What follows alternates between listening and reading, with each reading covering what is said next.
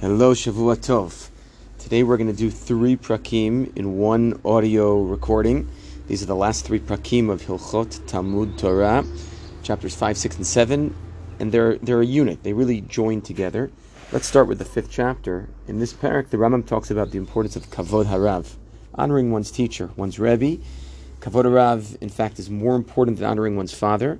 And there are a number of halachic ramifications. If you could save a person's lost object between your father and your Rebbe, Rabbo Kodemet. If uh, you can give business, a business deal to your father or your Rebbe, Rabbo Kodemet. If uh, you have to save a captive, redeem a captive, you would save your Rebbe before you save your father. And the reason is because the teacher gives us, helps us to inherit Olam Haba. This is the first halacha.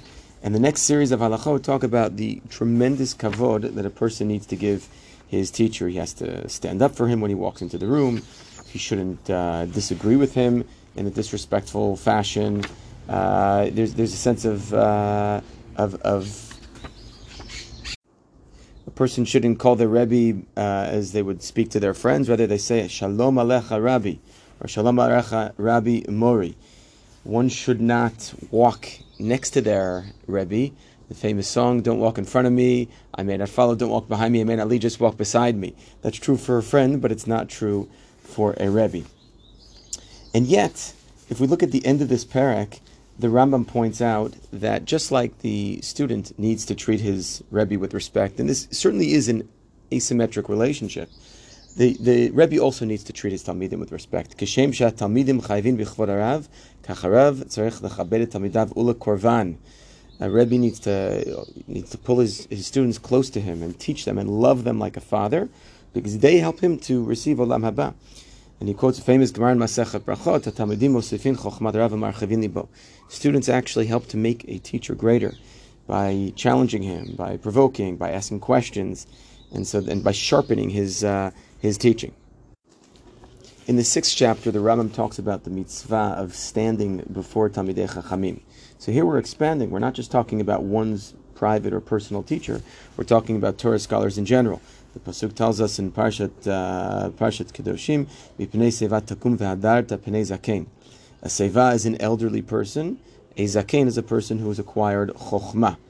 So when it comes to a, uh, a Torah scholar, you need to stand up for them within four amot, not in the bathroom and not in uh, the bathhouse, but in a place, a respectful place. You need to stand up when they walk into the room. And the rest of the halachot talk about this halacha of kima mipnei hachachamim and mipnei hazkenim.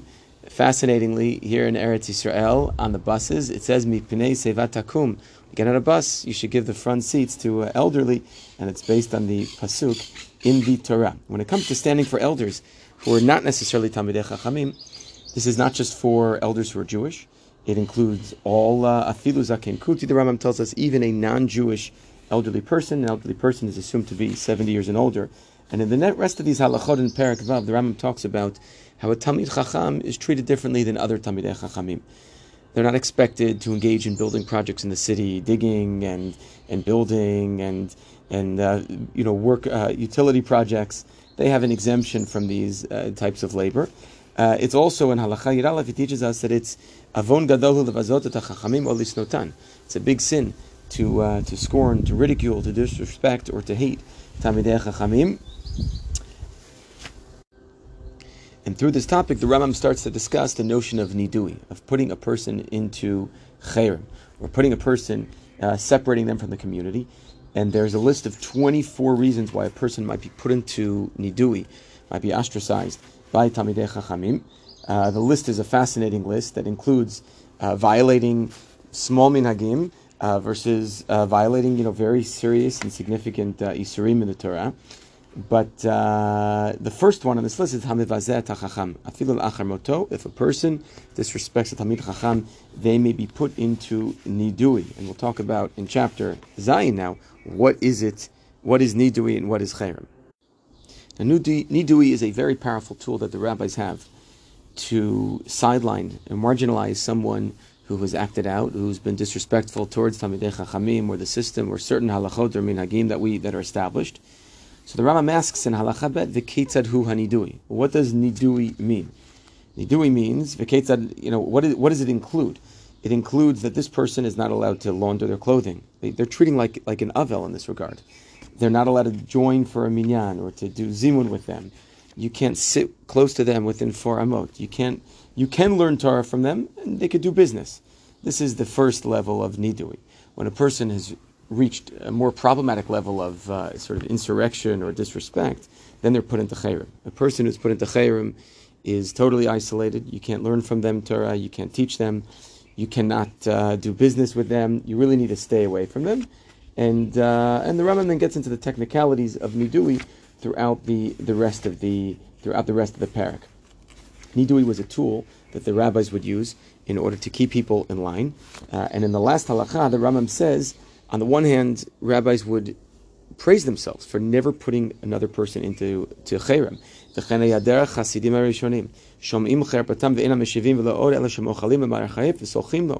Even if a rabbi was insulted, he wouldn't put other people into chayrim, and they would pride themselves on never having to put someone into chayrim. The Rambam suggests it's best to be able to look the other way.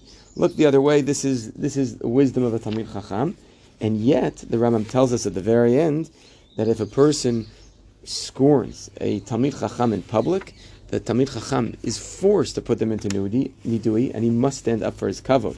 And at the end, he says here, אלא נוקם ונותר דבר כנחש עד שיבקש ממנו מחילה A talmid Chacham in this case needs to be biting like a snake, and he may not uh, he may not retract on upholding his kavod until the person apologizes for, for uh, apologizes for what they did. Now, just one more point here that I find fascinating is in Halacha Yud Aleph.